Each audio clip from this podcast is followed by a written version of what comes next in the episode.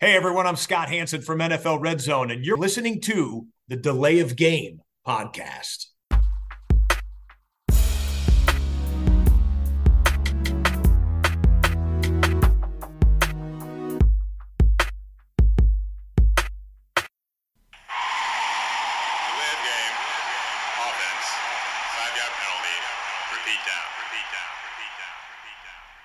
Hallo und herzlich willkommen. Hier meldet sich die Love Game, der Football Podcast. Es ist Episode 283 an einem Mittwochvormittag. Es ist Feiertag und das gibt uns die Möglichkeit, in dieser Woche die Trade Deadline abzuwarten und dann frisch, allerdings ohne Bier, aufzunehmen. Und ich begrüße natürlich auch für diese Episode meinen guten Freund, den Christian. Hallo. Tobi, grüß dich. Hi. Christian, die Trade Deadline, äh, über die wir heute ja auch reden, ist ja immer so ein, so ein Punkt in der Saison. Ich finde es immer ganz spannend eigentlich. Gestern habe ich auch die, ähm, das Handy ständig irgendwie aktualisiert äh, bei, bei X und immer geguckt, was, was geht ab, was, was passiert gerade. Auf der anderen Seite denke ich dann auch immer in diesen letzten Stunden, bevor die Trade Deadline tatsächlich uns erreicht, äh, es ist halt auch, es wird halt wahnsinnig viele Namen werden in den Topf geworfen, aber am Ende ähm, serviert werden nur wenige. Ähm, Ging es dir auch so? Ja, man hat vielleicht auch manchmal zu hohe Erwartungen dann an, äh, an diese Deadline und es wird ja extrem viel ähm, spekuliert und so vorher, aber es ist, glaube ich, ein bisschen was schon Interessantes auch passiert. Sprechen wir ja ein bisschen, Ja. bisschen, bisschen später drüber. Ähm, ja, also man sieht halt, wohin die Teams gehen, ne? Was ist die eigene Einschätzung? Holen mich Leute, das heißt, denke ich, ich, ich komme weiter diese Saison oder wenn ich dann Veteranen abgebe, wenn ich ähm, ja, Draftpicks einsammle, dann zeigt das ja ganz klar, ich gehe, ich, der Fokus ist auf die nächste Saison. Wir spielen das zwar noch aus, aber wir haben mit dem, mit dem Super Bowl, mit den Playoffs nicht groß was zu tun. Ne? Ja. Das muss man ja auch dann, dann für die Fans sehen. Äh, Es ist manchmal auch schwierig, das, das große Ganze zu sehen, weil man weiß, man, man, da sind irgendwelche Spieler auf dem Markt, ähm, Stichwort äh, Defensive Line in Washington, kommen wir nachher zu, und dann denkt man, oh, mein Team könnte doch hier für einen Zweit- oder Drittrunden-Pick einen richtig guten Spieler holen. Ja, aber du musst den halt auch nächstes Jahr bezahlen. Und äh, vielleicht sind das teilweise eher so Rentals. Und dann denkst du am Ende, oh, dein Team vielleicht dann sogar besser damit gefahren, dass man da jetzt nicht zugreift, ähm, dass man auch einfach vielleicht dann sagt, dass der Fokus liegt schon mehr auf dem nächsten Jahr. Äh, also es ist ja immer ganz unterschiedlich. Kommen wir dann nachher nochmal zu. Ähm, bevor wir in unsere Woche 8 Headlines nochmal einsteigen, ähm, die natürlich auch immer so ein bisschen aufs, aufs Gesamtbild gedreht werden, weil wenn wir mittwochs aufnehmen, ist natürlich der Sonntag schon auch weit weg. Ähm, was sich heute Nacht noch ereignet hat, bevor äh, wir äh, uns hier versammelt haben zum Podcast aufnehmen und nachdem ich dir jetzt gestern auch ähm, äh, den Themenzettel rübergeschickt habe, Josh McDaniels ist raus, ja, bei den Raiders, ja, äh, und Gefeuert, auch, Tobi, gefeuert, ja, zu Recht. und ich der GM, möchte. ja. Jetzt weiß ich aus dem Kopf nicht mehr und ich hatte keine Zeit mehr in die Aufnahme reinzuhören vor der Saison, als wir gesagt haben, welcher Coach wird dann als erster gefeuert. Ich, also, wir hatten ihn auf dem Zettel. Ich weiß nicht, ob ich mich auf ihn festgelegt habe, aber äh, ich, ich habe so irgendwie Ich noch ein Gefühl, ich hätte mich auf ihn festgelegt. Ähm, du hattest da noch ein paar andere Kandidaten auch, äh, glaube ich, dich auch. Ich, ich guck's mir noch mal, guck's mir noch mal an die Tage, wenn ich die Zeit habe und dann äh, können wir da nächste Woche noch mal drüber sprechen. Ich glaube, äh, dass wir da tatsächlich auch mal mit einer unserer Prediction irgendwo ähm, den Nagel auf den Kopf getroffen haben. Ähm, ja, ähm, was soll man sagen? Das Team, äh, es gab Stimmen, dass, dass Josh, McDaniels die, die Kabine verloren hat. Ähm, das offensive System wurde kritisiert. Äh, wir haben zuletzt jetzt auch einen ähm, immer mehr frustrierten Davante Adams gesehen, ähm, der zu den Raiders wollte, um mit Derek Carr zu spielen. Der ist jetzt nicht mehr da. Dann spielt man mit Garoppolo. Das funktioniert nicht. Josh McDaniels als Head Coach habe ich schon immer habe ich schon immer irgendwie äh, als schwierig empfunden, sagen wir mal so, um es vorsichtig zu formulieren. Äh, und jetzt äh, ist da mal wieder bei den Raiders irgendwie implodiert. Es ist halt auch eine Franchise, ähm, ähnlich so ein bisschen auch wie die Commanders, wo halt nie Ruhe einkehrt, ne? Oder keine Ja, Kontinuität, sagen wir mal so. Wa- wa- Was war da, was war da los, ne? Was war dieser ganze Gedanken oder dieser ganze, dieser ganze Aufbau, ne? Manche, manche Franchises, da hat man das Gefühl, die haben einen Plan. Das funktioniert auch nicht immer, aber die haben zumindest einen Plan. Und bei den Raiders es auch schon ein paar Mal gesagt, mir fehlt da der Plan. Was, was macht man da für Moves? Äh, K gibt man dann ab, dann holt man Jimmy G dafür. Man weiß jetzt ja nicht der Quarterback der nächsten Jahre. Das ist irgendwie so ein, so ein, so ein Move zur Seite. Ja, wo, wo bin ich da? Nee, ich bin da irgendwo, ich bin nicht total schlecht vielleicht, aber ich bin auch mit der Mannschaft ähm, weit weg von, von Super Bowl oder sowas. Ich hole mir einen Devante Adams und, und trade dann seinen, seinen Buddy weg und äh, ja, also es macht irgendwie für mich alles keinen, oder sie haben ihn nicht getradet, sie haben ihn entlassen, ne? Ähm, entlassen. Das macht für mich alles keinen Sinn. Und, und äh, ja, das muss ein komplett neuer, jetzt ein General Manager, ein Trainer und dann auch eine neue Philosophie eigentlich bei den Raiders. Äh, es ist in den letzten Jahren alles gescheitert. Auch das Gruden-Experiment ist ja äh, grandios gescheitert. Und da muss man jetzt mal ganz neu überlegen, wie will man das Team aufbauen? Was sind die, die Blue Chip Players, die man behalten will, die noch jung genug ja. sind. Ne? Ich denke, Crosby gehört auf jeden Fall dazu. Das ist ein super Typ, ein super äh, Defender. Aber was, was habe ich sonst im Kader an Spielern, mit denen ich wirklich auch die nächsten drei bis fünf Jahre da was machen kann, ne? Oder zumindest drei Jahre. Football, fünf Jahre ist vielleicht auch zu lange, aber zumindest die nächsten drei Jahre, nicht. ne? Finde ich gar nicht und, zu äh, lang. Also, ja. ja, du hast absolut recht. Die, die, die Philosophie, ähm, die hat halt irgendwie nicht gepasst. Es gab auch Stimmen irgendwie, äh, wir, wir, wir, wir laufen hier irgendwie ein System offensiv, was seit 30 Jahren in der Liga keiner mehr spielt. Ähm, also da wurden auch teilweise jetzt, ähm, ja, es kam, kam mitunter einfach auch möchte jetzt nicht sagen interner, aber es waren schon mehr Stimmen aus dem inneren äh, äh, Zirkel, die halt nach draußen gedrungen sind, mehr als das sonst innerhalb einer Saison eigentlich üblich ist auch, äh, gerade wenn es um solche Themen geht. Und das hat sich jetzt ja abgezeichnet schon irgendwie. Äh, es gäbe sicherlich auch andere Kandidaten, andere Franchises, wo man über den Coach jetzt zum gegenwärtigen Zeitpunkt irgendwie diskutieren kann und muss. Ähm, aber Christian, 25 Spiele, 9 zu 16 äh, war der Rekord äh, sie haben zusammen angefangen, jetzt hier 21 Sieg, äh, Ziegler und ähm, der GM und ähm, McDaniels. Und das ist halt einfach nicht in die Richtung gegangen, wie man wollte. Du hast es gerade auch gesagt, das ist wirklich von K zu Garoppolo ist ja nur, das ist halt so ein Sidestep. Ähm, andere machen halt von, weiß ich nicht, Winston zu K, das ist vielleicht ein Minischritt nach vorne, aber natürlich ja. auch kann er nicht katapultiert. Aber zum Beispiel dieser, diese beiden Wechsel zu vergleichen, da hat halt, haben halt die Saints schon den etwas besseren Schritt gemacht, finde ich. Äh, und ähm, grundsätzlich sehe ich die Entwicklung äh, äh, wirklich, wirklich schlecht oder habe sie schlecht gesehen in den letzten Jahren ähm, bei den Raiders. Dieser, um, dieser, dieser Hype mit Umzug und neuem Stadion, das ist halt auch alles, das hat, das hat sich nicht transportiert auf, auf das, was tatsächlich dann auch auf dem Rasen äh, abgegangen ist. Und ähm, das war ja schon mal auch anders bei, bei vielen Franchises. Ne? Da kam, kam man in ein neues Stadion, da kam irgendwie neues Regime und äh, dann vielleicht auch, also ob jetzt mit Umzug oder ohne, und dann hat das irgendwie nochmal so ein, war das nochmal so ein Streichholz, was nochmal so entzündet wurde und hat nochmal so ein bisschen hier, ne, Wiesel flink und zack, äh, ging es ab. Und das habe ich bei den Raiders halt überhaupt nicht gesehen. Ne? Ja, und, und der Wante Adams ist jetzt äh, immer noch nicht getradet. Ja, da hätten sie ihn auch direkt mit abgeben können, wenn ich diesen Rebuild einläute, neuer Coach, neuer ja. GM. Warum traden sie ihn dann nicht? Die ja. hätten ja noch was für ihn gekriegt. Äh, er ist doch da jetzt irgendwie verschenkt, muss man auch sagen. Er ist Einer da, der besten er ist da verschenkt. der Liga ja. ist da verschenkt. Stell dir mal vor, die Chiefs hätten der Wante Adams oder, oder die Bills noch oder also da hätte man so viel Spaß auch in den Playoffs und er ist da einfach verschenkt.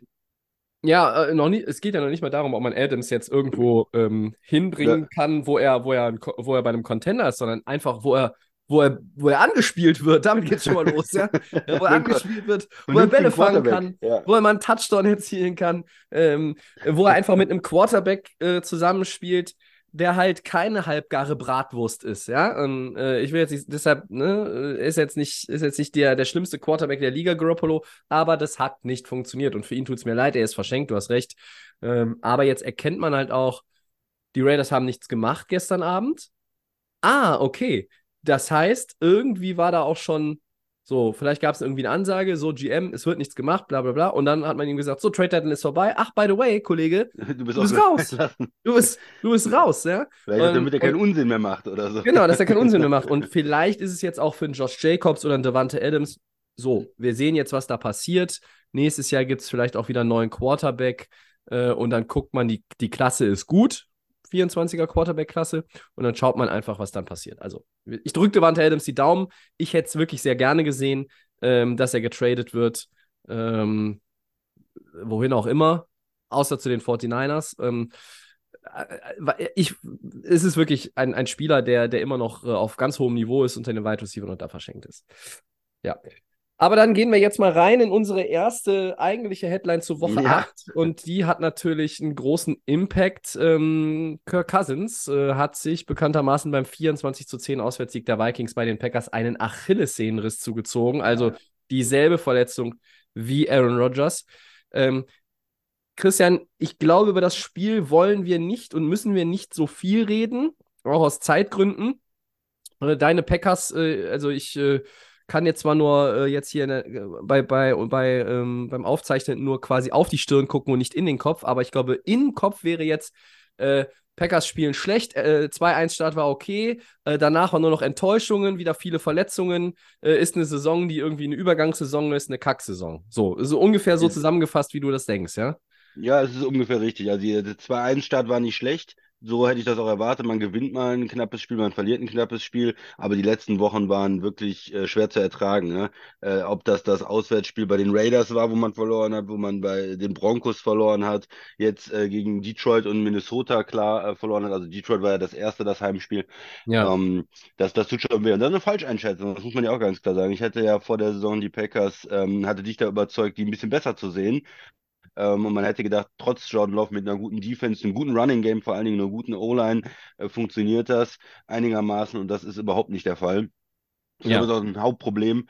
Ähm, die O-Line hat äh, natürlich verletzte. Bakhtiari hat wieder nur ein Spiel gemacht. Total äh, enttäuschend. Der ist ja out for season. Viele Probleme da in der O-Line und die, die, die spielen, spielen auch nicht so gut. Das Running Game läuft nicht und dann ist es dann äh, für, für Jordan Love auch schwer der aber auch nicht gut spielt äh, in den letzten Wochen und ja. da nicht so viel zeigt. Da ist noch ein großes Fragezeichen. Ich will ihn nicht ähm, komplett unterm Bus werfen, weil es auch nicht immer einfach ist, wie gesagt, mit so jungen Receivern zu spielen. Manche sind seine Fehler, manchmal sind es die Receiver.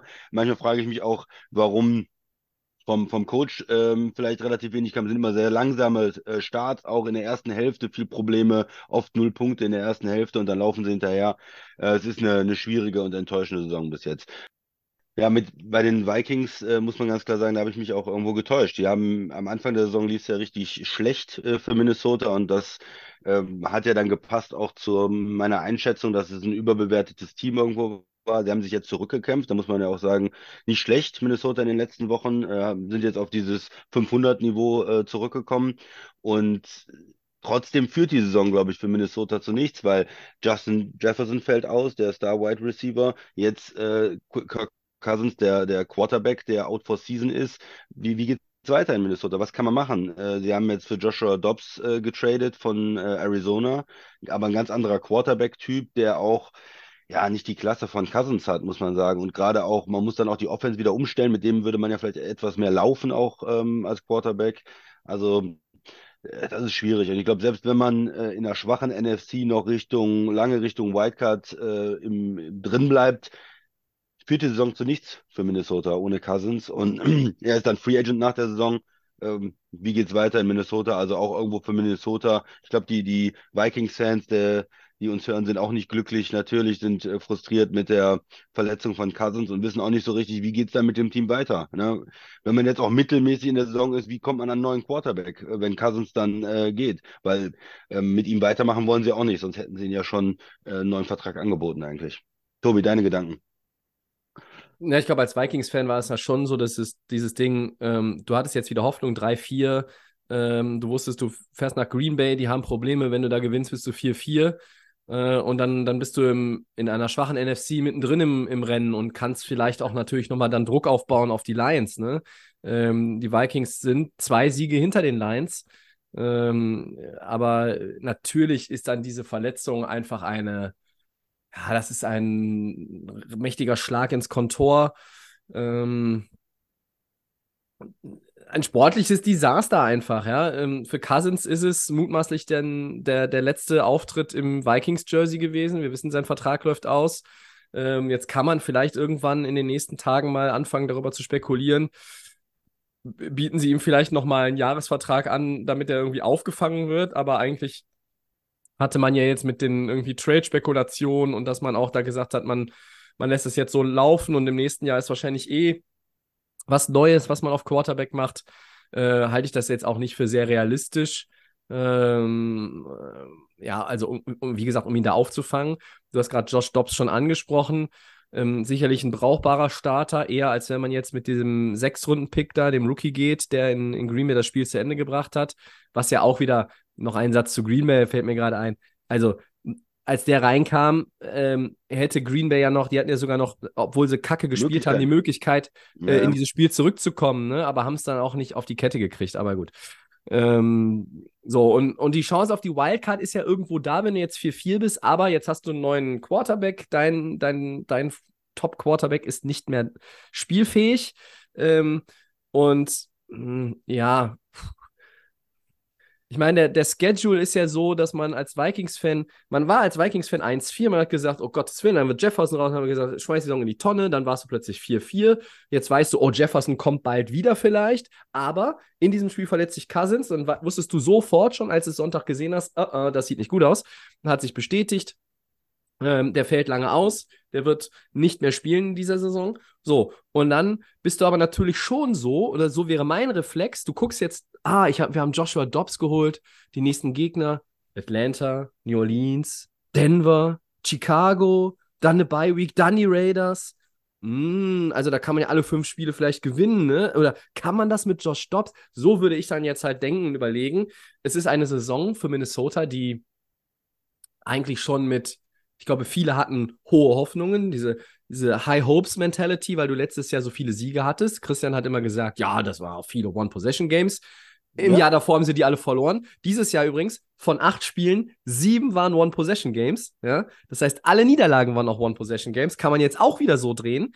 Ähm, dieses Ganze, das ist wirklich eine Berg- und Talfahrt. Emotional, ergebnistechnisch und auch jetzt mit Blick nach vorne es kann funktionieren, vielleicht, dass man genug Siege sammelt und eine Wildcard irgendwie abgreift. Ich glaube, mit Josh Dobbs und die, auch selbst und diesem Easy Schedule und der 4-4-Bilanz, wenn du das alles reinschmeißt und einmal umrührst, kommt am Ende aber kein Divisionstitel raus. Dafür ist, glaube ich, Detroit zu gut. Ähm, ja, das glaube ich auch. Die werden sich das nicht nehmen lassen. Das ist zumindest in der NFC North Detroits Jahr. Ja? Alle haben das prognostiziert. Die Entwicklungen, wie es dann am Ende dazu kommt, die sind so, aber da können die Lions ja nichts für. Und für Minnesota abwarten, wie es weitergeht. Ähm, für Kirk Cousins ist, finde ich es halt noch viel spannender. Ich glaube, die Saison der Vikings wird irgendwo in diesem Bereich äh, jenseits von Gut und Böse irgendwie sein. Aber was ist mit Cousins? Der wird 36, äh, der kommt dann von einer Achillessehnenverletzung zurück. Der wird, wenn er, wenn er, und ich nehme an, er will weiterspielen, wenn er irgendwo hingeht, naja, der wird nicht irgendwo 40, 45 Millionen vielleicht ähm, als Jahresgehalt bekommen können, ne? Äh, weil äh, einfach halt dieses Risiko mit der Verletzung da ist. Das ist bei Rogers anders. Der hat den Zweijahresvertrag äh, mit den Jets abgeschlossen. Ähm, da ist es eigentlich safe. Und hier ist kein Fangnetz erstmal.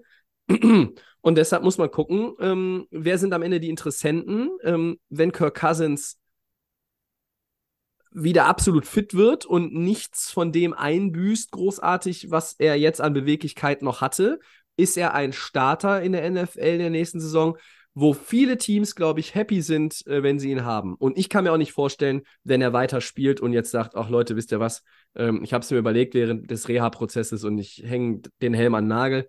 Ähm, ich glaube nicht, dass er sich irgendwo mit einer Backup-Rolle zufrieden geben wird oder ins Trainingscamp gehen muss, um dann mit irgendeinem Rookie oder was weiß ich wem, um den Starter-Job zu, zu kämpfen. Also Beispiel, er geht nach Tampa und müsste jetzt irgendwie sich mit Baker Mayfield darum zanken, wer der Starter wird. Ich glaube, dass solche Szenarien wird er nicht machen. So.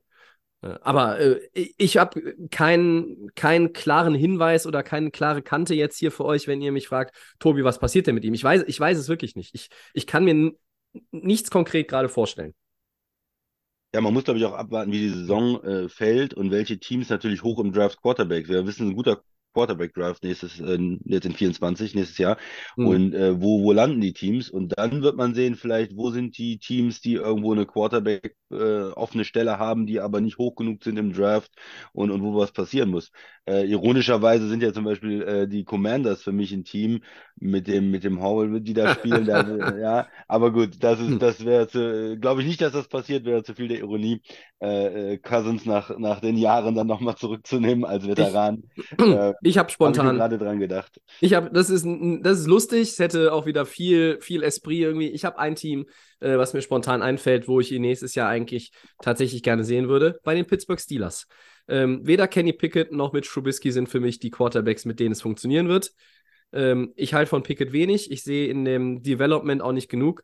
Und äh, Cousins mit den Receivern ähm, und dann auch dann ein Team, wo halt einfach eine gute Defense halt ist, das könnte ich mir nochmal vorstellen, weil Pittsburgh ist jetzt auch ein Team, ähm, dass dann jetzt nach Pickett nicht vielleicht schon wieder den nächsten Rookie versucht, sondern die würden eher in Richtung Free Agency gehen und Cousins wird dann nun mal ein Free Agent sein.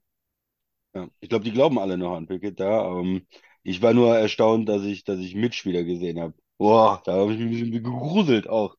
Ja, ja, ja. Also, da war ja auch jetzt, äh, war jetzt auch das Halloween-Wochenende, ne? Da ist ja Ja. Grusel an der Tagesordnung. Ähm, mir geht es ja mit anderen Sachen so. Äh, Überzahlspiel der DEG, äh, da ist halt schon seit zwei Monaten Halloween.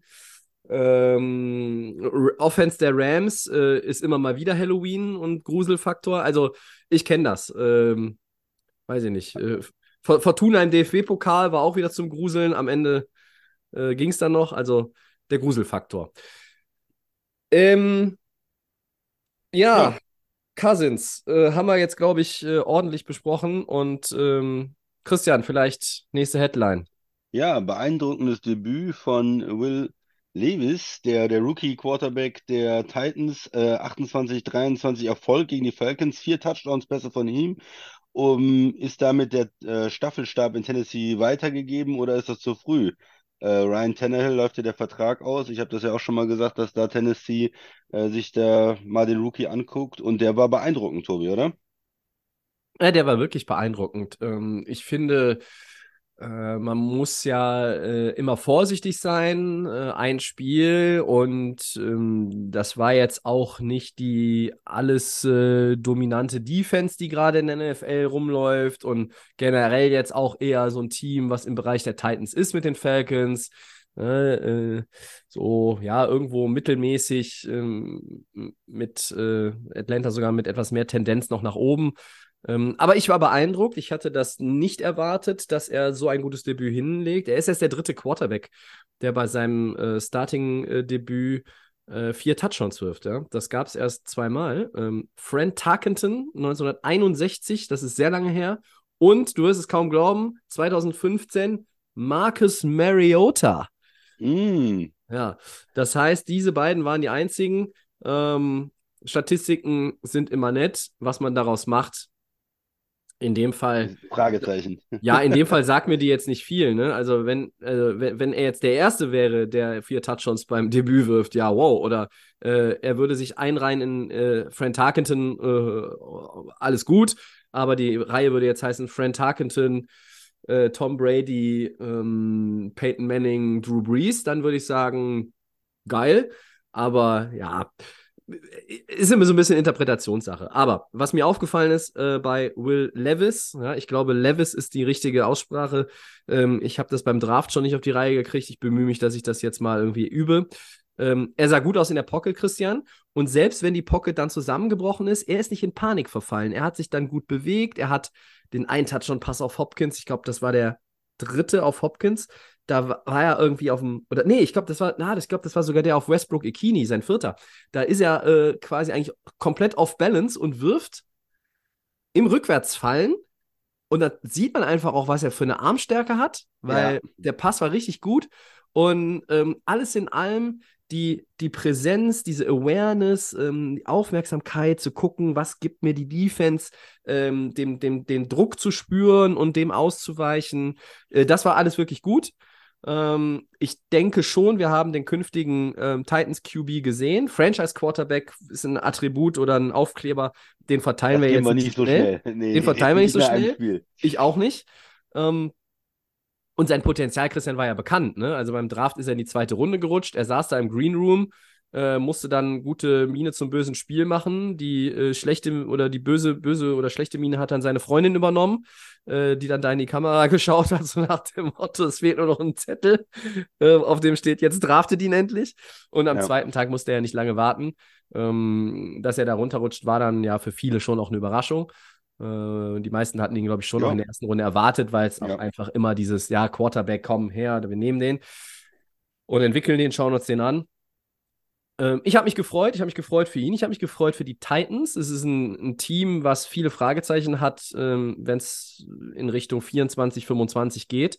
Aber wenn er sich, also um Gottes Willen, also ich erwarte nicht, dass er jede Woche auf diesem Niveau spielt, aber ähm, wenn das nur der Anfang war und er sich, ähm, sich schnell so gut akklimatisiert dauerhaft und jetzt nicht die ganz große Delle in der Leistungskurve bekommt, ähm, dann Chapeau, Tennessee, habt einen guten.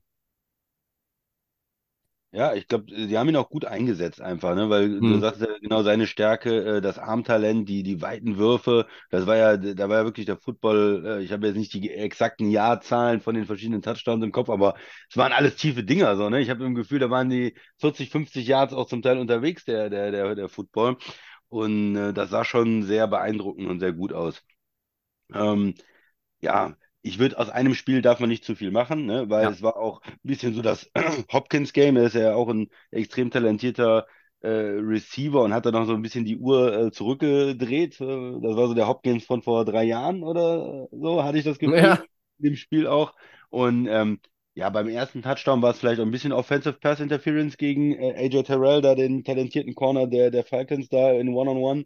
Äh, das, wenn das äh, vielleicht äh, dann ähm, ja, mit einer Flagge ähm, bedacht wird, dann läuft das Spiel ein bisschen anders, dann hat er vielleicht auch nicht so die, die guten Zahlen. Das, es lief auch alles irgendwie sehr gut dann für ihn. Ne? Dann gibt es das Selbstbewusstsein, dann, dann hast, machst du den nächsten Wurf und dann läuft das alles.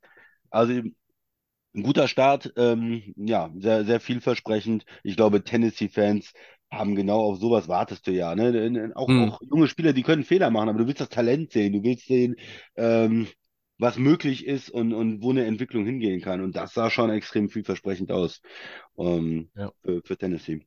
Die Balance ist halt immer dann auch das Problem, finde ich. Ne? Ähm, auf der einen Seite werden so Rookie-Quarterbacks nach einem, zwei, drei Starts ganz schnell kritisiert und, und niedergemacht. Auf der anderen Seite werden sie nach zwei, drei, vier guten Spielen zum, zum Beginn auch sehr schnell in den, in den Himmel geredet äh, und, und gesagt, ja, das, die Franchise-Quarterback und mit dem können wir Meisterschaften gewinnen. So, das ist alles immer vorsichtig zu, zu bewerten, ähm, aber mit- natürlich hilft es immer, so ein Debüt hinzulegen, ne? Genau. Als und, wenn, und das der, wenn das erste Spiel äh, drei Picks und zwei Lost Fumbles hat, ne? Genau, und, und was ja auch in der NFL extrem wichtig ist, ist Tape. Das heißt, du hast jetzt einen Spieler gehabt, den hat Atlanta hat den ja vorher noch im Prinzip nicht gesehen. Die hatten ja, Ja. kaum Tape von dem. Vielleicht irgendwas in der Preseason oder so, aber nicht in echt. So, wenn jetzt er ein paar Wochen gespielt hat, dann sehen die Defensive Coordinator und sagen, okay, die machen das. Der ähm, hat äh, bestimmte Tendenzen, der hat bestimmte Mhm. Sachen, die, die er spielen will, der hat bestimmte Würfe, die er macht. Aber was ist denn jetzt, wenn wir gegen ihn auf einmal nur noch Zone spielen oder wenn wir gegen ihn, äh, ähm, er hat Probleme mit dem Blitz oder was auch immer. Ne? Also die Ja. gucken ja dann und suchen genau die Schwäche. Und wenn er die Sachen dann nicht lösen kann, dann wird dann nur noch das gespielt. Ja, also und dann ist wieder die nächste Challenge für einen jungen Quarterback, dann zu sagen, okay, ich habe jetzt, bin jetzt mit A durchgekommen, aber jetzt äh, kommt die Defense mit B und C. Was Ja. sind da meine Lösungen? Was, ne? Und, und erst wenn man dann das komplette Spiel beherrscht, und das sagt man ja dann auch immer bei den Veteranen, ein Brady, der hat sich das dann angeguckt und hat gesagt, ah, jetzt kommen sie damit, weiß ich, da habe ich die Lösung Mhm. im Schrank, da habe ich die Ja. Lösung im Schrank, da habe ich die Lösung im Schrank. Ähm, und, und das macht dann den Unterschied, wenn man sowas sieht, wo dann manchmal junge Quarterbacks auch komplett überfordert sind mit dem Gameplan von der, von der Defense. Also von das nochmal so, äh, ich meine, das, das wissen wir alle, aber das nochmal so als Einschub, ähm, wo man dann sehen muss, wie er sich in den nächsten Wochen äh, entwickelt und was die, die Gegner auch in seinem Tape sehen dann und, und was sie dann ähm, rausholen. Ja, absolut. Äh, wenn ich Pittsburgh wäre und würde am Freitag mit einer kurzen Woche jetzt gegen ihn spielen, ähm, also ist ja das Spiel Donnerstag, ähm, ich würde erstmal gucken, und das ist ja sowieso ein Ding, das, was gegen Pittsburgh schwierig ist. Nimm den Deep Ball weg. Ne? Weil Mhm. damit, damit hat er Atlanta gekillt und ähm, wenn, du, den- wenn du den tiefen Pass wegnimmst, dann, dann muss er halt gucken. Dann muss er halt. Lange ne? Drives machen, äh, Ja, genau, so. sein. Ja, ja, ja, so. ja, Und ja. da, das fängt, da, damit fängt es jetzt schon mal an. Das wäre schon mal so der erste, äh, ganz einfache Ansatz. Aber ähm, ja, also ich habe mich gefreut für die Titans. Ich habe mich gefreut für Will Levis. Das war ähm, richtig gut. Es hat Laune gemacht äh, zu sehen mit den, mit den Retro- äh, äh, Jerseys auch hier Houston Oilers, ne? Ähm, das äh, war schon ganz witzig. So, ähm, nicht so witzig, zumindest aus Sicht der Chiefs, war das Spiel in Denver. Ähm, ich muss es so formulieren, die Broncos schocken die Chiefs äh, mit dem 24-9. Äh, wie kam es zu diesem Resultat und was be bedeutet das Ergebnis für äh, beide Teams äh, mit Blick auf die weitere Saison oder meinetwegen auch erstmal die kommenden Wochen, Christian? Ja, ich würde es nicht so hoch hängen. Ich meine, jetzt wird wieder, ja, die Chiefs und haben das Spiel verloren und so weiter. Ja. Waren halt, waren halt Turnover, waren äh, das Problem insgesamt, ne? Ich glaube, sie hatten fünf insgesamt mit den Fumblen, Tobi. Ich weiß, hast du die, die Statistik offen? Kannst du ja vielleicht nochmal nachgucken. Ähm, Ähm, ja, also waren, äh. Mach ich eben. Und, und ja, das ist natürlich dann, ähm, ja, killt, killt dann auch äh, so eine, so eine Offense, killt dann, killt dann die Chiefs. Die, die Broncos haben gut gespielt. Ähm, trotzdem, das sind auch so Divisionsspiele, die dann vielleicht nochmal eine andere ähm, Dynamik haben. Die, die Mannschaften kennen sich dann vielleicht besser, spielen ja dann jedes Mal zweimal gegeneinander. Ja, trotzdem hat es mich überrascht. Es war, war eine Überraschung. Ähm, Denver vor allen Dingen, dass die Defense äh, die Chiefs da zu so wenig Punkten halten kann, hätte natürlich keiner vorher gedacht. Aber ja, wenn du, wenn du Turnover hast, wenn du nicht präzise spielst, ähm, Mhm. und, und ja, es bleibt halt auch immer der Punkt äh, Wide Receiver Talent dann äh, bei den, bei den Chiefs. Ne? Wie, wie gut sind die? Wie, auf wen kann sich Mahomes dann auch in der einen oder anderen Situation verlassen? Ähm, das sind vielleicht so die, die Schlüssel, ähm, warum sie da verloren haben. Aber insgesamt glaube ich auch nicht, dass das, ja, es war halt ein Off-Day für die Chiefs und äh, die haben ein Spiel verloren. Aber ich glaube nicht, dass es, mh, ja, meine Einschätzung insgesamt, dass die Chiefs den äh, Super Bowl gewinnen können, der, der bleibt da eigentlich äh, bestehen. Ja?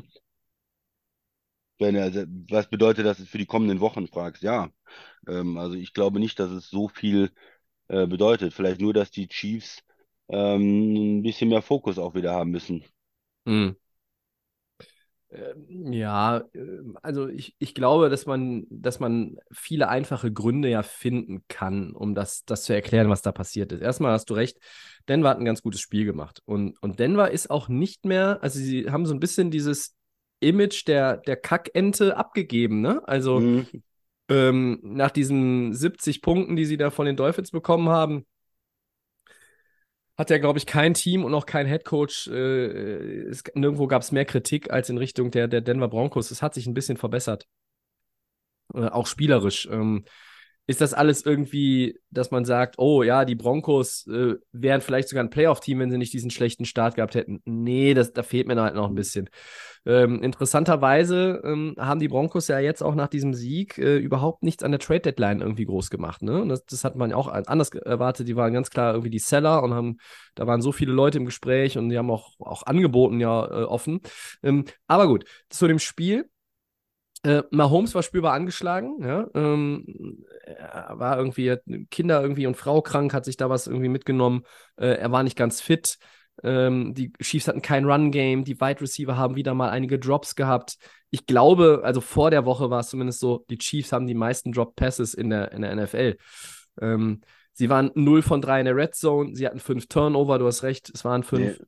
Waren fünf mit den ähm, Turnover und Downs dann noch oder so? Ja, es war in, also insgesamt in der Statistik stehen fünf Turnover, drei Fumbles, Lost, zwei ähm, Interceptions. So. Ja. Und sie hatten nur 26 Minuten den Ball. Das ist dann halt auch, Chiefs können halt auch lange Drives, aber das haben sie auch nicht hinbekommen. Also sie konnten weder mit, mit schnellen, ähm, schnellen Aktionen, irgendwie in schnellen Drives punkten. Das geht ihnen sowieso ein bisschen ab. Ähm, auch, auch aufgrund der, der Receiver, die einfach viel zu viel fallen lassen und das auch irgendwie gerade nicht so das, die Herangehensweise oft ist in den Spielen, aber auch keine langen Drives hinbekommen. Ja. Ähm, und auf der anderen Seite waren die Broncos, die konnten gut laufen. Ähm, der Gameplan passte. Äh, sie haben am Ende einfach weniger Fehler gemacht. Ich meine, sie hatten auch wieder äh, einen Turnover. Es war ein Fumble von Russell Wilson, aber der hat keinen Pick gehabt. Der hat, der hat drei Touchdown-Pässe geworfen. Ähm, alles nicht, nicht übermäßig äh, spektakulär. Ich glaube, der hatte äh, unter 120 Yards äh, Passing, aber ähm, natürlich ist es aber auch irgendwie so dieses Ding, für Mahomes war es das erste Mal, dass er auswärts gegen einen Divisionsrivalen verliert. Äh, Kansas City war es das Ja. erste Mal nach 16 Siegen in Folge, dass sie gegen Denver verlieren. Ähm, ja, aber auf der anderen Seite, das passiert, du hast es gesagt, man muss es nicht zu hoch hängen. Ähm, mir fehlt bei den Chiefs weiterhin irgendwie diese Dynamik und Explosivität in der Offense. Die sehe ich nicht. Ich finde, die Receiver sind einfach schwach. Ich hätte auch gedacht, dass sie vielleicht noch irgendwie einen Receiver-Move machen, ähm, egal in welcher Form. Äh, es muss ja kein ganz großer Name sein, aber Ja. einfach, um noch ein bisschen was reinzubringen. Ich nehme es jetzt Das- schon mal vorweg, weil ist jetzt gleich kein allzu großes Thema in Segment 3, aber zum Beispiel die Detroit Lions traden dann für Donovan Peoples Jones von Cleveland. Also die sind, die sind, sind stabil aufgestellt, die sagen aber, wir machen da noch was. Und bei den Chiefs habe ich das irgendwie vermisst gestern. Und ähm, ja, äh, für, für, die, für die Denver Broncos ist der Sieg irgendwie, der fühlt sich super gut an. Ähm, sie haben jetzt so ein bisschen, wie gesagt, äh, wischen sie jetzt so langsam das von der Tafel, was da, was da lange jetzt stand. Ähm, nach diesem Spiel gegen Miami natürlich auch extrem war. Ähm, aber die Broncos werden jetzt weder dadurch noch zu einem Playoff-Team, noch muss man die Chiefs jetzt abschreiben. Also, das ist halt dann am Ende wirklich nur dieses eine Spiel. Ähm, herrlich war natürlich, wenn wir reden ja nicht groß über dieses Thema, was halt überall groß ist, aber herrlich war es natürlich schon, dass sie im Denver im Stadion nach dem Ende des Spiels dann Taylor Swift gespielt haben. Also, das war dann auch genau mein Humor. Ja. Ja, also De- Denver hat ja auch ein bisschen gebeutelt äh, jetzt äh, über die letzten äh, anderthalb Jahre und von daher auch mal ein schöner Sieg für Denver. Sie arbeiten sich da raus, wie du gesagt hast, auch vorher mit dem Sieg gegen Green Bay. Ähm, ja, Mahomes einfach mit dem, mit dem angeschlagen, ne? Du sagst, also, er hat drei von den fünf Turnover selber verursacht, zwei Interceptions, ein Mhm. Fumble, äh, wenn er gut drauf ist. Und da haben wir ja über die Jahre jetzt äh, genug Beweise, genug Spiele gesehen, äh, dann, dann passiert ihm das eigentlich nicht. Und ähm, null, null Touchdowns, zwei, zwei Interceptions ist eigentlich nicht typisch Mahomes.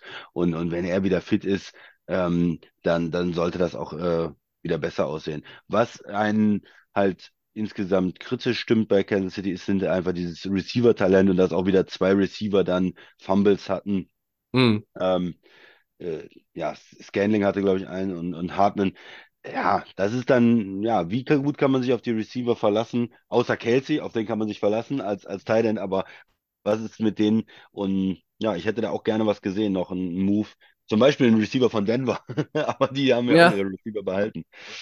Witzigerweise. Ja. Ja, dann gehen wir doch noch einen weiter.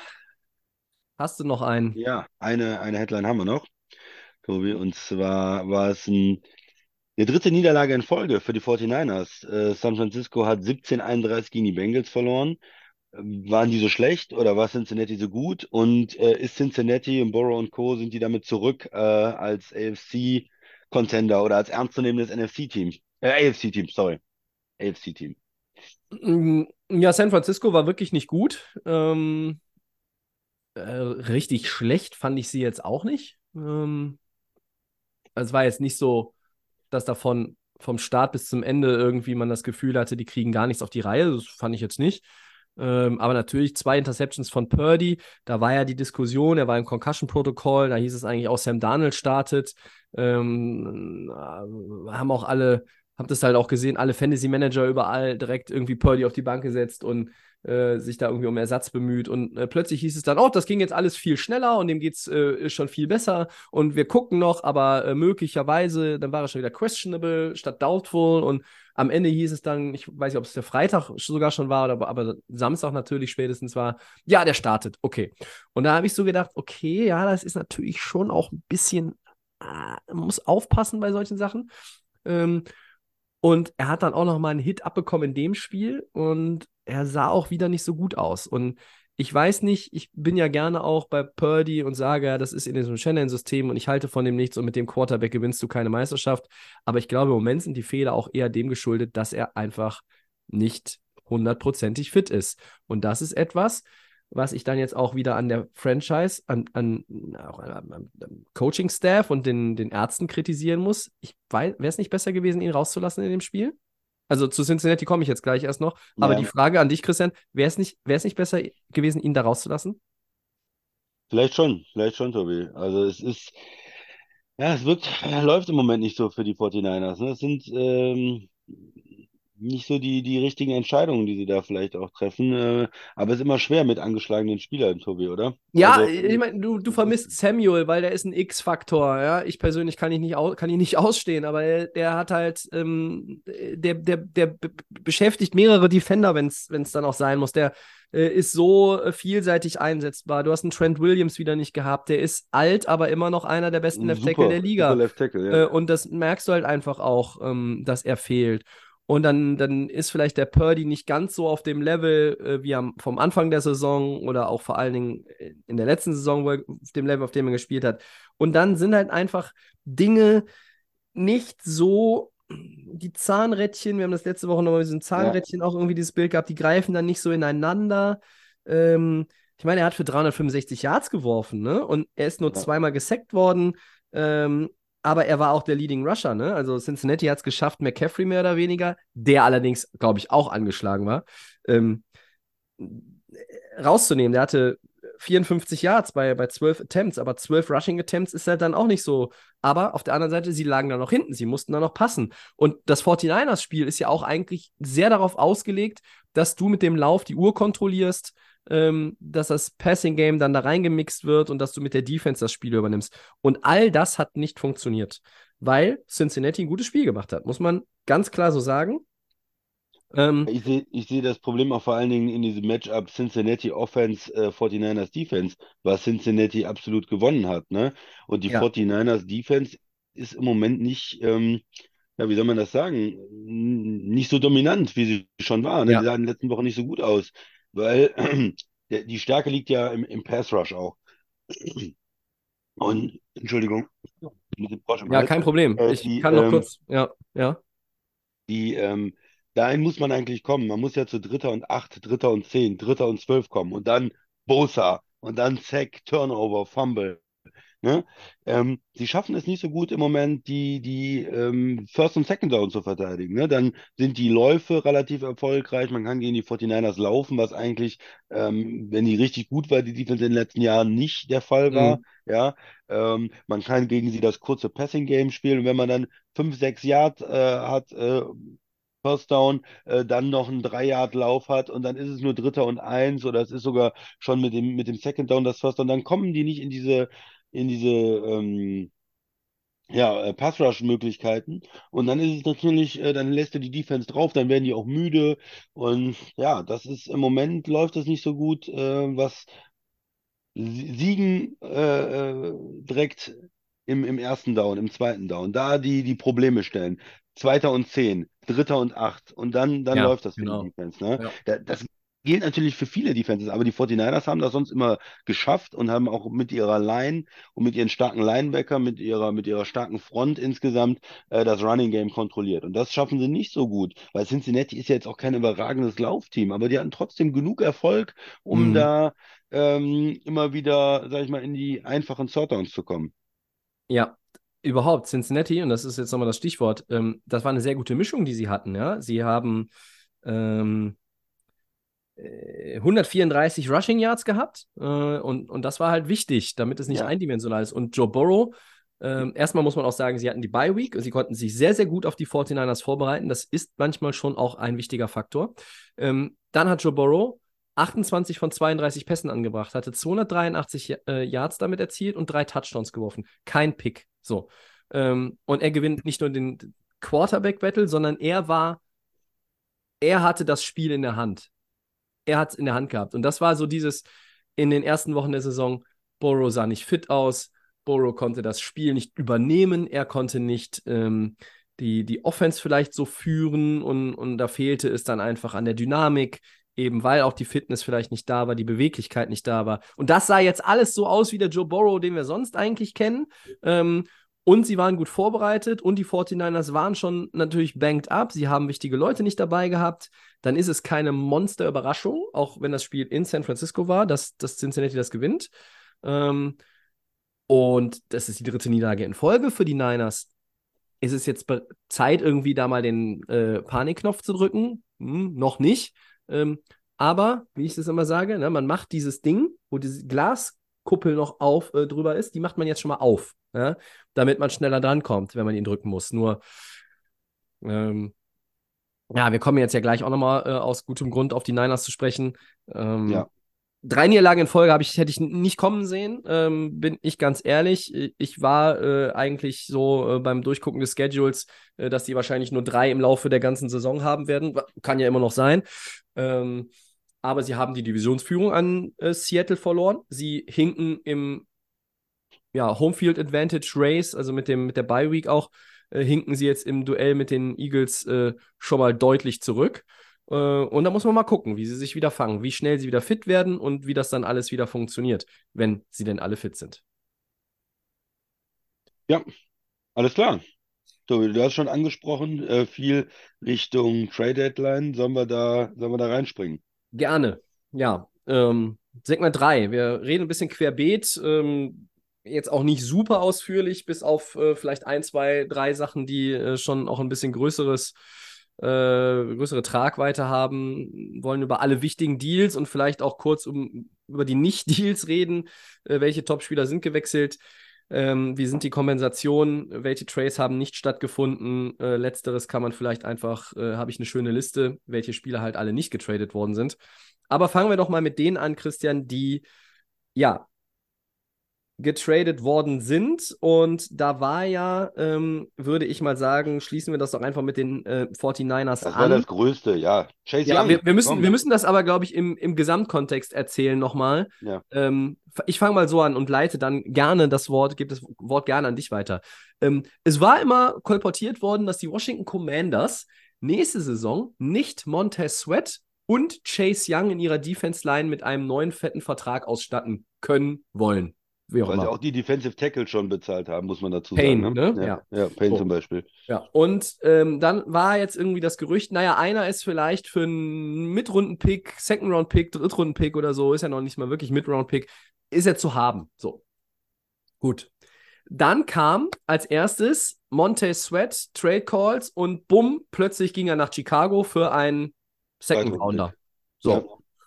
Und damit war eigentlich klar, jetzt ist die Chase Young-Nummer durch und Chase Young bleibt in Washington. Aber Josh Harris, der neue Owner in Washington, der ja ähm, der viele Dinge ähm, in Washington anstößt derzeit, nicht nur in der NFL, hat einfach innerhalb von 24 Stunden Montez Sweat abgegeben. Er hat Chase Young abgegeben und dann kommst du gleich ins Spiel. Und, um mal die Sportart kurz zu wechseln, er hat auch noch James Harden abgegeben. Ja? Also in Philly ist Ausverkauf der Stars. Dazu hat man diese schmerzhafte Niederlage in den Major League Baseball Playoffs gehabt. Äh, Philadelphia guckt mal wieder in die Röhre ähm, und da ist die Stimmung schon wieder mies. Gott sei Dank führen äh, die Eagles die NFC an mit 7-1, sonst wird es dann noch mehr brennen.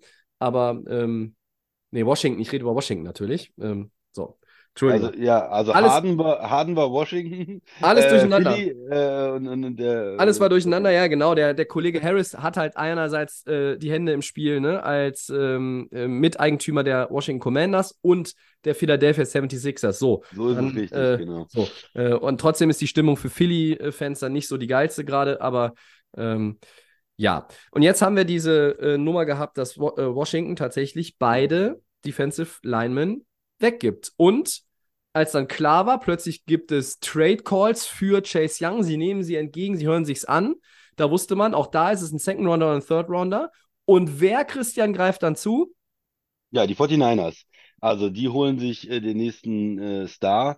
Das ist ja auch eine, ähm, ja, eine Geschichte, die wir schon gesehen haben, ne, in den letzten Jahren. Wie war es letztes Jahr? Äh, McCaffrey äh, geholt und jetzt ähm, Chase Young. Das heißt, das ist das bei den 49ers. Man will, man will, man will, man will und investiert in den Super Bowl. Und es ist nicht so, dass man da Angst hat, äh, Picks aufzugeben. Nein, man sagt, okay, was? Drittrunden-Pick, klar. Chase Young, ist es vielleicht nur ein Rental für die Saison jetzt? Äh, wir müssen dann gucken mit dem neuen Vertrag oder was. Egal, wir wollen dieses Jahr einen Super Bowl. Wir haben gesagt, die Defense war nicht mehr, ähm, hat nicht mehr so stark gespielt in den letzten Wochen, hatte Probleme. Wir bringen einen neuen Defensive End rein, einen Starspieler, äh, jemand, der ja natürlich das Riesenpotenzial hat, auch da die äh, auf der anderen Seite von, von Bosa zu spielen. Das sind natürlich Riesennamen und hat gesundheitliche Probleme immer mal gehabt in seiner Karriere, ähm, gilt nicht als besonders, ähm, ja, wie, wie soll man das sagen, äh, Fit ist er jetzt nie, fit ist er ja, ne? Aber er gilt nicht als besonders verletzungsunabfällig sozusagen. Äh, aber, aber ob das äh, langfristig eine, eine Lösung für die 49ers ist, spielt jetzt keine Rolle. Es geht darum, dieses Jahr das Team zu verbessern. Äh, sie haben auch immer mal Draft-Picks ähm, dazu gekriegt äh, durch die Comp-Picks, ne? Mhm. Und von daher ist das, äh, ähm, ist das ja schon eine große Sache, dass er da ähm, wechselt. Du hast äh, erwähnt, Sweat erwähnt äh, zu den Bears. Das ist für mich eine Riesenüberraschung, weil was macht Chicago da? Die sind nicht in der Position wie die 49ers, die spielen nicht um den Super Bowl mit, holen sich einen Defensive End, ja, ist ganz nett, aber einen Zweitrunden-Pick dafür abzugeben und ähm, der wird ja relativ hoch sein bei Chicago und dann auch noch muss man ihn jetzt nächste Saison äh, bezahlen. Hätte man ihn dann nicht direkt äh, nächste Saison einfach verpflichten können? Wofür muss ich jetzt dafür noch den Zweitrunden-Pick abgeben? Cap Space haben sie ja.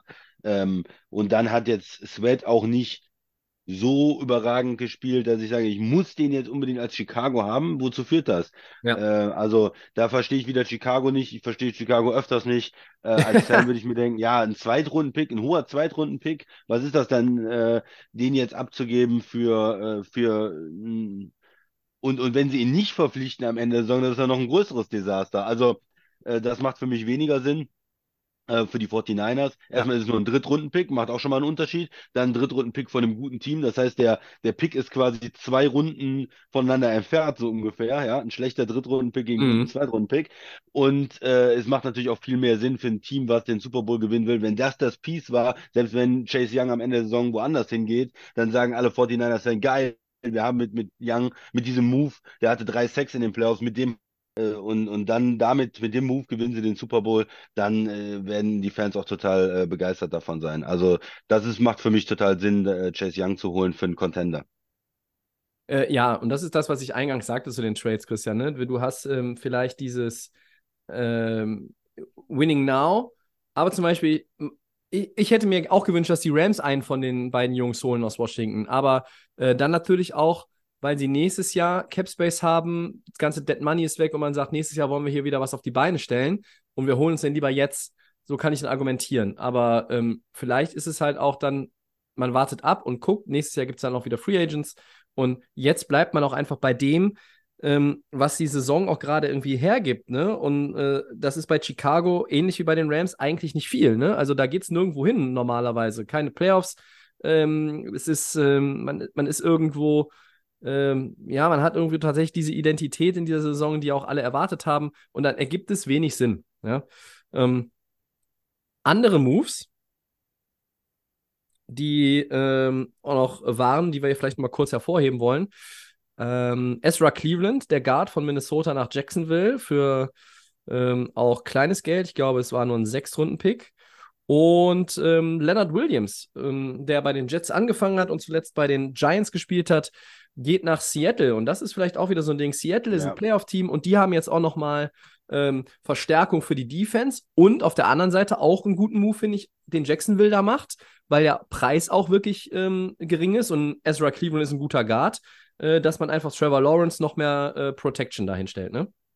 Ja, also vor allen Dingen von dem Williams-Move äh, nach C Seattle war ich äh, schon angetan. Mhm. Das ist ein, ein guter Spieler und die Giants, äh, gut, die sehen auch, dass ihre Saison äh, so nicht, nicht so viel führt und dass er auch nicht so gut gespielt hat diese Saison wie letzte Saison oder ja. wie vorletzte Saison, als er den Vertrag bekommen hat, läuft auch aus, glaube ich, nach der Saison oder maximal noch ein Jahr Vertrag. Er hat einen relativ kurzen Vertrag unterschrieben, drei Jahre, äh, 63 Millionen, glaube ich. Und äh, die Giants haben auch für diese Saison das Base Salary quasi übernommen, haben das in Signing-Bonus umgewandelt und Seattle muss dann überlegen, ob sie ihn dann nächstes Jahr äh, weiter verpflichten, gucken sich an, wie das Ganze läuft. Aber für Seattle, die auch äh, in der NFC, die ja gewinnbar ist, äh, ja, äh, läuft doch super für Seattle.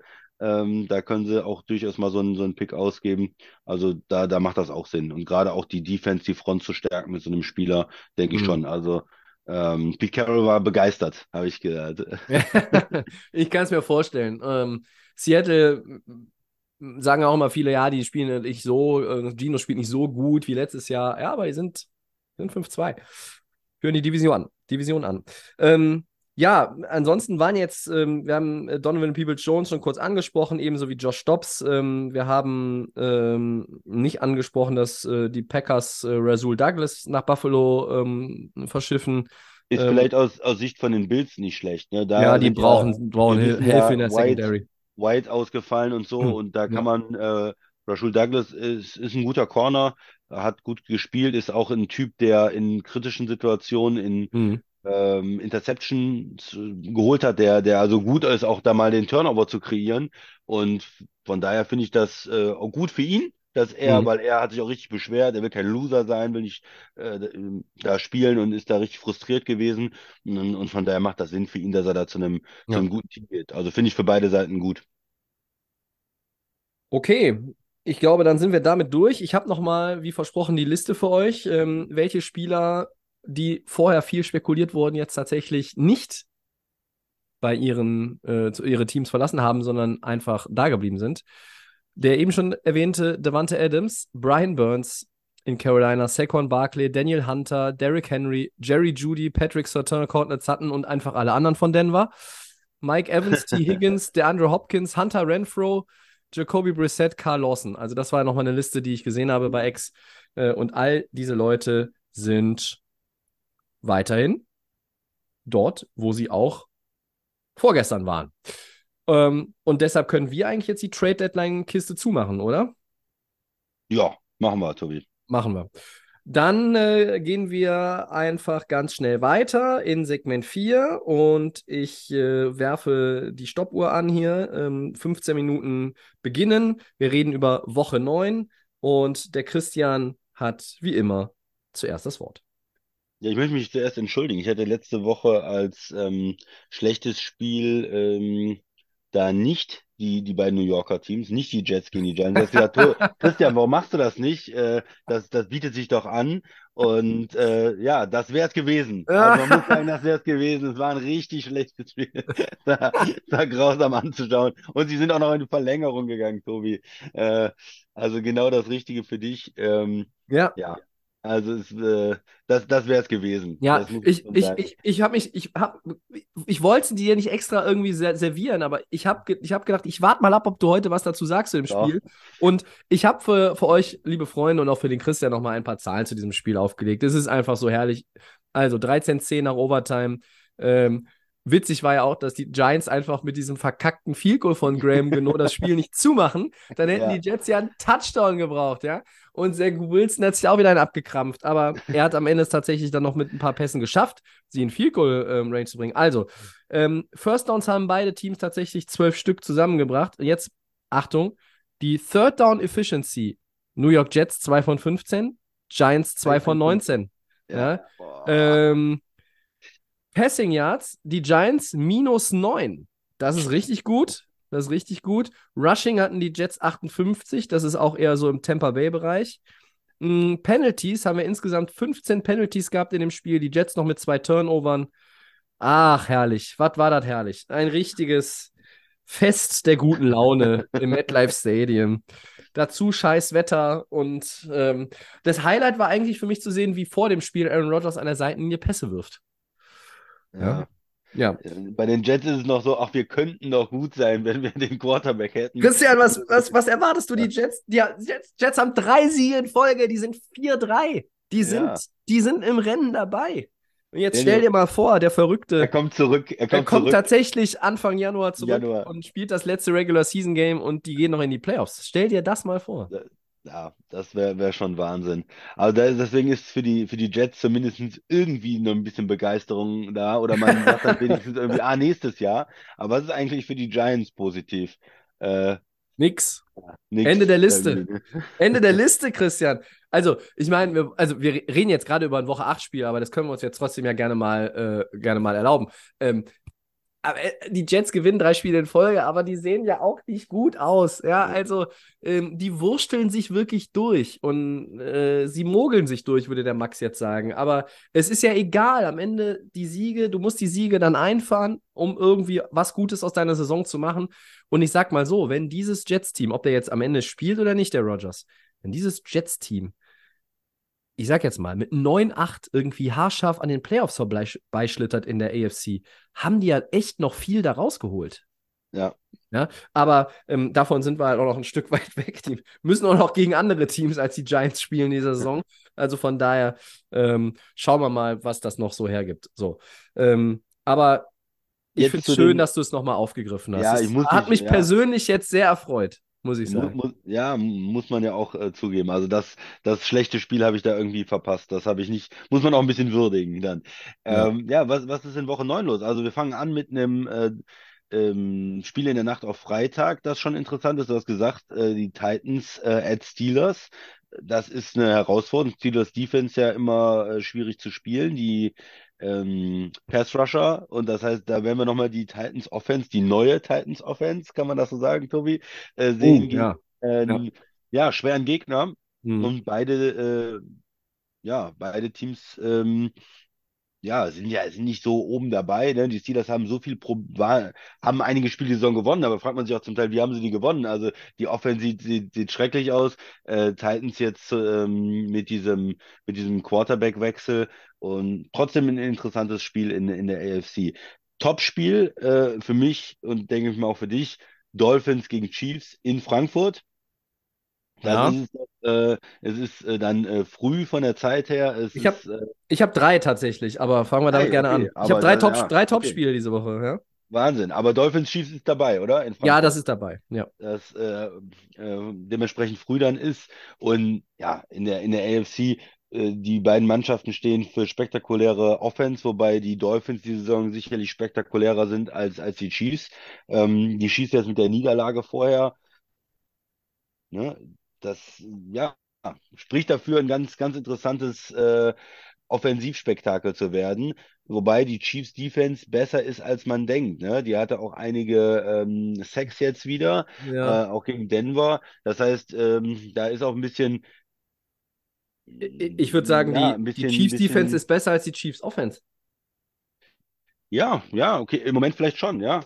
Ähm, ja, trotzdem glaube ich, dass die Dolphins auch gegen die Chiefs äh, Defense scoren können. Ne? Die haben so viel äh, Playmaker, äh, die haben so eine gute Offense eigentlich, dass da was passiert. Aber auf der anderen Seite denke ich auch, dass Mahomes dagegenhalten kann und dass es ein ja, wirklich interessantes Spiel wird, welche Mannschaft ähm, hm. da mehr Gas geben kann. Ja. Und für, für, bei Miami redet man ja immer, ähm, haben wir fast nur gegen schlechte Teams gewonnen, bla bla bla. Und jetzt haben sie ein gutes Team gegen sich und ähm, da wird man dann auch mal sehen, wie eigentlich der, der Status dieser Dolphins dann ist, glaube ich. Ne? Also ähm, ist ein sehr, sehr gutes Spiel. Ähm, falls jemand von euch äh, da äh, äh vor Ort ist in Frankfurt, viel Spaß. Äh, wir werden es von hier äh, verfolgen. Ähm, ja, absolut gutes Spiel. Christian, ähm, ja, du wolltest doch, du hattest doch drei. Äh, ja, ich finde, also eigentlich sind sogar fast vier. Ähm, ich finde Rav Ravens gegen Seahawks auch nicht schlecht, im, im äh, dann im Early Window abends, ne, um 19 Uhr. Ähm, die Ravens sind 6-2. Sie haben diesen Test, du hast sie ja auch so ein bisschen herausgefordert, nachdem ähm, sie jetzt dann, äh, ja, ähm, letzte Woche gewonnen hatten oder vorletzte Woche gewonnen hatten mhm. und jetzt dann äh, gesagt hast, ja, in Arizona muss man die Hausaufgaben erledigen. Das war auch wieder nicht einfach, ne? aber sie haben es am Ende dann auch hingekriegt. Ja. Und auf der anderen Seite hast du die Seahawks, die haben sich jetzt nochmal ähm, in der D-Line verstärkt. Die sind 5-2, bei denen ist die Stimmung gut. Ähm, die haben nämlich fünf der letzten sechs Spiele gewonnen äh, und sind äh, an der Spitze der NFC West. Äh, und die sind ähm, ja auf jeden Fall auf Playoff-Kurs, wenn sie so weiterspielen. Äh, und man hat ja trotzdem so dieses Gefühl, vielleicht kommt Geno Smith nochmal in diese Form oder näher an diese Form heran von der letzten Saison. Da ist er immer noch ein Stück weit von weg, aber äh, äh es kommt irgendwie was. Und das ist, glaube ich, auch ein sehr interessantes Spiel. Ähm, ich finde es eigentlich für die Seahawks ist es noch die, die wichtig größere Prüfung, als jetzt für die Ravens, ähm, weil dann von Seattle nach Baltimore, nach Maryland zu fahren und dann äh, zu gucken, dass man ähm, gegen die wirklich auch äh, formstarken Ravens äh, bestehen kann. Das ist halt so der Test, den ich jetzt auch gerne sehen möchte rund um die Seattle Seahawks. Ähm, wie siehst du das Spiel? Ja, interessant auf jeden Fall. Ähm, Ravens, Lama Jackson beeindruckt mich einfach auch wieder. Ne? Er hatte ja er hat äh, gezeigt, was er kann. Ne? Einmal diese, natürlich diese Möglichkeit, immer wieder zu laufen, aber auch äh, sehr gute Würfe. Man hat halt dieses Jahr das Gefühl, dass die Receiver auch ähm, da sind, äh, die, die ihm da mehr helfen können, dass das Passing Game besser aussieht. Ähm, ja, die ganze Ravens Offense kommt so langsam in Schwung, finde ich. Und äh, was mich auch beeindruckt, ist einfach, wie gut die Ravens Defense immer ist. Äh, das ist einfach die, die Ravens Defense.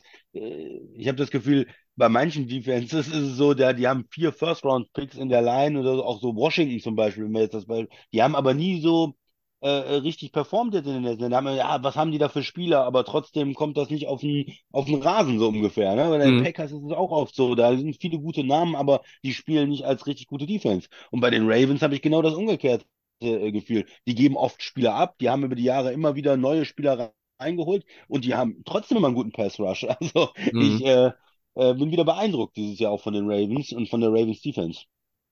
Ja, Vor allen Dingen von der Front. Die spielen gut. ja. Wie auch immer. Obwohl ich nicht alle Spieler kenne. Ähm, dann hätte ich dann im 10 Uhr Fenster für dich noch als weiteres Topspiel Eagles. Die sind 7-1 gegen die Cowboys, die sind 5-2. Ähm, Ja, da finde find ich halt spannend, äh, die Eagles, die jetzt ja viele Siege geholt haben, wo man sagt, ja, aber sie wirken schon auch irgendwie angreifbar, teilweise shaky, nicht so souverän. Aber gut, sie sind 7-1. Und auf der anderen Seite die Cowboys, ähm, wo man sagt, ja, ähm, die Cowboys sind ein Playoff-Team, die Cowboys werden vermutlich nicht in den Super Bowl kommen. Das sieht man in Dallas natürlich ganz anders. Äh, und jetzt wäre ja die Möglichkeit, in der Division nochmal zu verkürzen, da den Abstand. Äh, glaubst du, Dallas hat eine Chance? Ja, Chance, Chance haben sie schon, weil Dak Prescott auch ganz gut spielt äh, wieder, ne?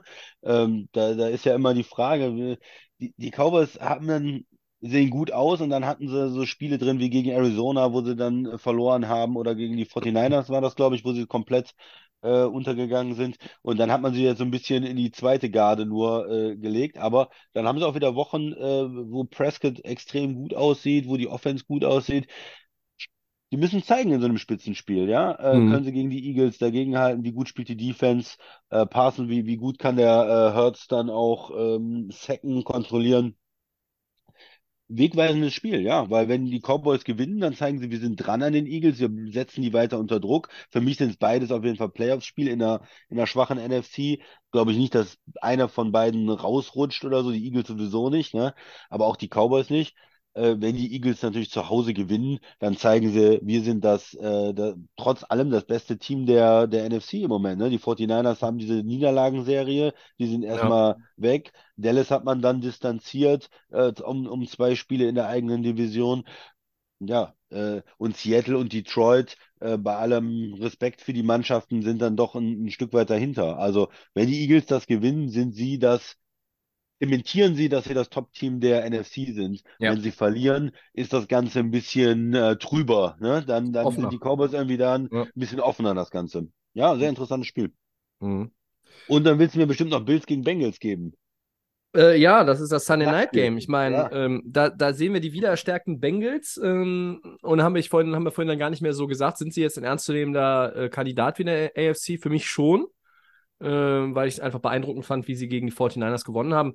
Äh, und die Bills sind ja auch ein Team äh, 5-3. Ich sag mal so, die Bills sind so ein bisschen die 49ers der AFC gerade, ne? Also der gleiche Rekord und auch irgendwie die Gründe sind, an, sind andere, warum man nur 5-3 ist, aber ähm, äh, da hätten halt auch viele erwartet, dass die ein bisschen besser dastehen und äh, das ist halt auch so ein Auf und Ab, ne? Ähm, und jetzt kommen halt Bengals äh, und die Bengals sind dann zu Hause äh, hier sogar bei den Buchmachern ein ganz leichter Favorit. Geil übrigens auch, dass Seattle 5,5 Punkte Underdog ist in Baltimore, finde ich irgendwie ein bisschen strange. Ist ein bisschen Ähm, viel, ne? Ja. Finde ich ein bisschen viel. Ja, äh, also Bengals Bills finde ich auch dann wieder ähm, extrem gut und da finde ich es fast schon schade, dass man dafür irgendwie sich die Nacht um die Ohren hauen muss oder müsste. Ähm, aber ja. Wen siehst du da vorne? Ja, richtig interessantes Spiel.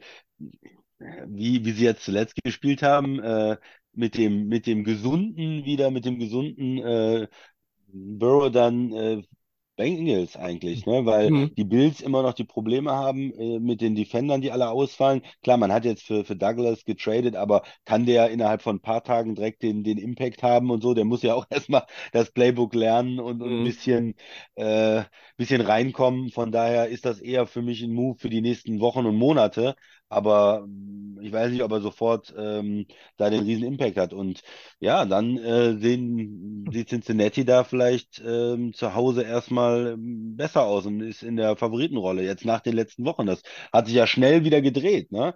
Ähm, Ja. Trotzdem, ja, beide Teams sind ja, sind ja nicht zu unterschätzen. Auch ähm, Josh Allen kann ja jederzeit äh, eskalieren und, und so ein Spiel gewinnen. Von daher muss man da auch einen Respekt vor den Bills haben. Im Moment sehe ich die, die Bengals leicht vorne. Ähm, ja, Mhm. die haben ein schweres Programm, ne? Man spielt jetzt gegen die 49ers und dann denkt man sich, boah, jetzt mal so ein Spiel gegen die Giants oder sowas. Nee, dann kommt der nächste Kracher mit den Bills. Aber Mhm. klar, wenn du, wenn du erfolgreich warst, wenn du deine Division ähm, oder wenn du oben in deiner Division warst, dann hast du natürlich auch eine Menge guter Gegner. Äh, das geht ja auch den 49ers äh, vielleicht ganz ähnlich. Ja, ich finde es äh, find's sehr interessant. Beide Teams brauchen eigentlich auch den Sieg. Ne? Also die Bengals Ja. können sich nicht leisten, nach dem schwachen Saisonstart jetzt äh, so ein Spiel zu verlieren. Äh, sind sowieso hinter den Ravens. Da sind andere gute Teams in der Division mit Cleveland und, und Pittsburgh. Und äh, ja, die Bills mit 5-3. Ähm, äh, Miami in der Division, in der AFC. Also da beide Teams äh, sind auch irgendwo unter Druck. Ne? Ähm, da da kann man nicht, ist man nicht wie die Eagles, die 7-1 sind, die vielleicht sagen können, okay, eine Niederlage können wir uns mal leisten. Das ist bei beiden Teams nicht der Fall.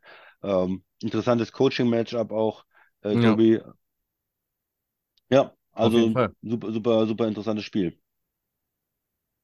Ähm, während du dir kurz nochmal überlegst, was dein Kackspiel der Woche ist, äh, weil auch Ja, gleich die Zeit rum ist.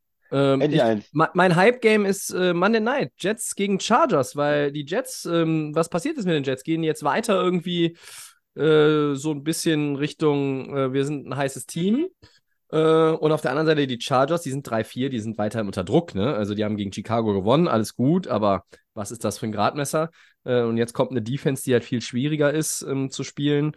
Ähm, und du musst auch an die Ostküste als LA-Team auch nicht mal so leicht. Äh, und da möchte ich dann sehen, dass die Chargers das jetzt auch nochmal bestätigen und äh, vielleicht Richtung 500 gehen, um dann nochmal angreifen zu können Richtung Playoffs. Sonst ist, glaube ich, für die Chargers auch wieder ähm, eine weitere Saison, die eher unter verlorene Saison abzustempeln ist. Ja, So. ich präsentiere dir, äh, also die Giants haben mich als äh, schlechtes Team absolut überzeugt in diesem Spiel gegen die Jets. Äh, mit dem gedacht. dritten Quarterback auch rumzugurken und jetzt äh, nach Vegas äh, zu fliegen, bei den Raiders zu spielen, die gerade ihren Coach und General Manager gefeuert haben, aber keine Spieler getradet haben. Also es ist eine äh, für beide Teams irgendwie eine verlorene Saison und äh, ein Gruselspiel. Also ich, ich biete dir hier Hm. Giants gegen Raiders an im späten Win Fenster, wo man eigentlich sich auf Cowboys gegen Eagles fokussieren sollte, glaube ich. Ja, nehme ich. Dann machen wir zum Abschluss noch schnell die Four Downs, Christian. Und ähm, wie immer darfst du beginnen. Mache ich sofort, Tobi. Erstes Down. Äh, bekommen die 6-2 Jaguars mit fünf Siegen in Folge. Ne? Zu wenig Credit. Wir haben heute auch nicht viel über sie gesprochen, Tobi. Ja, jetzt haben sie eine Bye-Week ähm, und aus meiner Sicht bekommen sie zu wenig Credit. Ne? Nicht, sind nicht immer so spektakulär wie Miami, aber äh, sie spielen äh, einen soliden Football mit Ernsthaftigkeit, mit Übersicht. Hat man jetzt auch gegen Pittsburgh gesehen. Gegen die ist es halt auch nicht immer so wirklich bequem. Ähm, sie haben mit 18 Takeaways die meisten der Liga und nach der Bye-Week spielen sie gegen die Niners. Da wird dann, können wir, glaube ich, mal gucken, wie gut, äh, wie gut sie sind. Ähm, ich finde, sie bekommen zu wenig Credit. Nicht nur bei uns, sondern insgesamt auch. Sind 6-2. Sind damit genauso gut wie also die anderen Top-Teams in der, in der äh, AFC. Ne? Ja, ne, ist ein, ein, eine Mannschaft, die man auf dem Zettel haben muss und äh, die man vielleicht auch in den nächsten Wochen auf dem, weiter auf dem Zettel haben wird. Vielleicht fehlt noch mal so ein, so ein Sieg gegen die Chiefs oder so. Vielleicht, Mhm. äh, also weißt du, gegen so ein Top-Team noch mal. Vielleicht ist das das gegen die 49ers dann, dass sie da noch mal äh, mehr ähm, Beachtung auch finden in der NFL. Ja. Zweites Down, Game Pick, Chiefs Dolphins in Frankfurt. By the way, Wow. du bist 13-4, ich bin 8-9. Ich glaube, wir waren beide 2-1 in der letzten Woche. Ja, 13-4, okay, das, das ist ganz gut. Da muss ich mir den Pick gut überlegen hier. Ja, das ist nicht so ganz einfach. Ähm, die Chiefs mit der Niederlage verlieren die zwei in Folge. Wer kommt da besser, wer kommt besser nach Frankfurt? Ähm, der anderen Seite, ja, ich, ich gehe mal mit den Dolphins, Tobi. Ich glaube, ich mache mal Okay. eine Überraschung und sag mal Tua und die Dolphins äh, machen Feuerwerk und schlagen die Chiefs in Frankfurt. Ich, bei mir ist es irgendwie ein Coinflip und ich halte jetzt mal dagegen, ähm, einfach um zu versuchen, nochmal irgendwie an dich ranzukommen hier bei den Game Picks und sag Kansas City. Ähm, Get right Game für Mahomes und die Offense vielleicht. So. Drittes Down. Drittes Down. Gamepick Ravens gegen Seahawks. Da ist das andere Spiel, Tobi.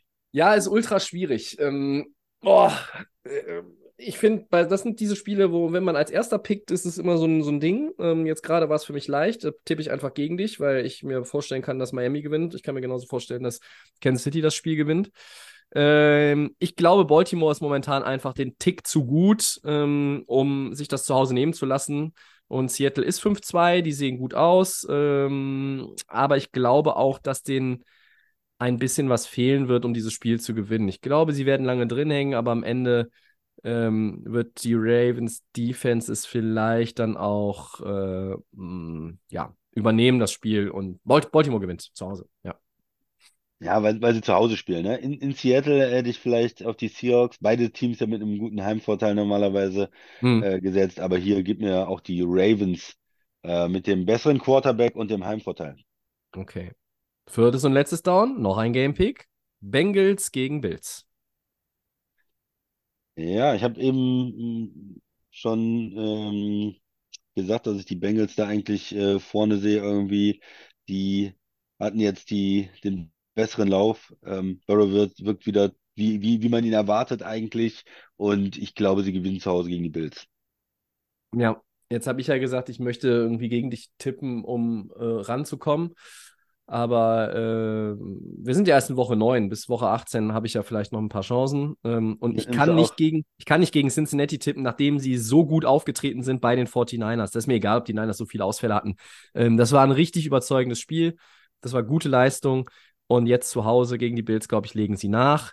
Ähm, sie haben vielleicht auch jetzt gerade so einen Tick mehr Selbstvertrauen und auch da wieder, sie spielen zu Hause und ähm, die Defense ist banked up bei den, bei den Bills. Ich nehme Cincinnati, genau wie du. Ja. Okay, dann Dann sind wir durch. Ja, Ui. Christian, vielen Dank.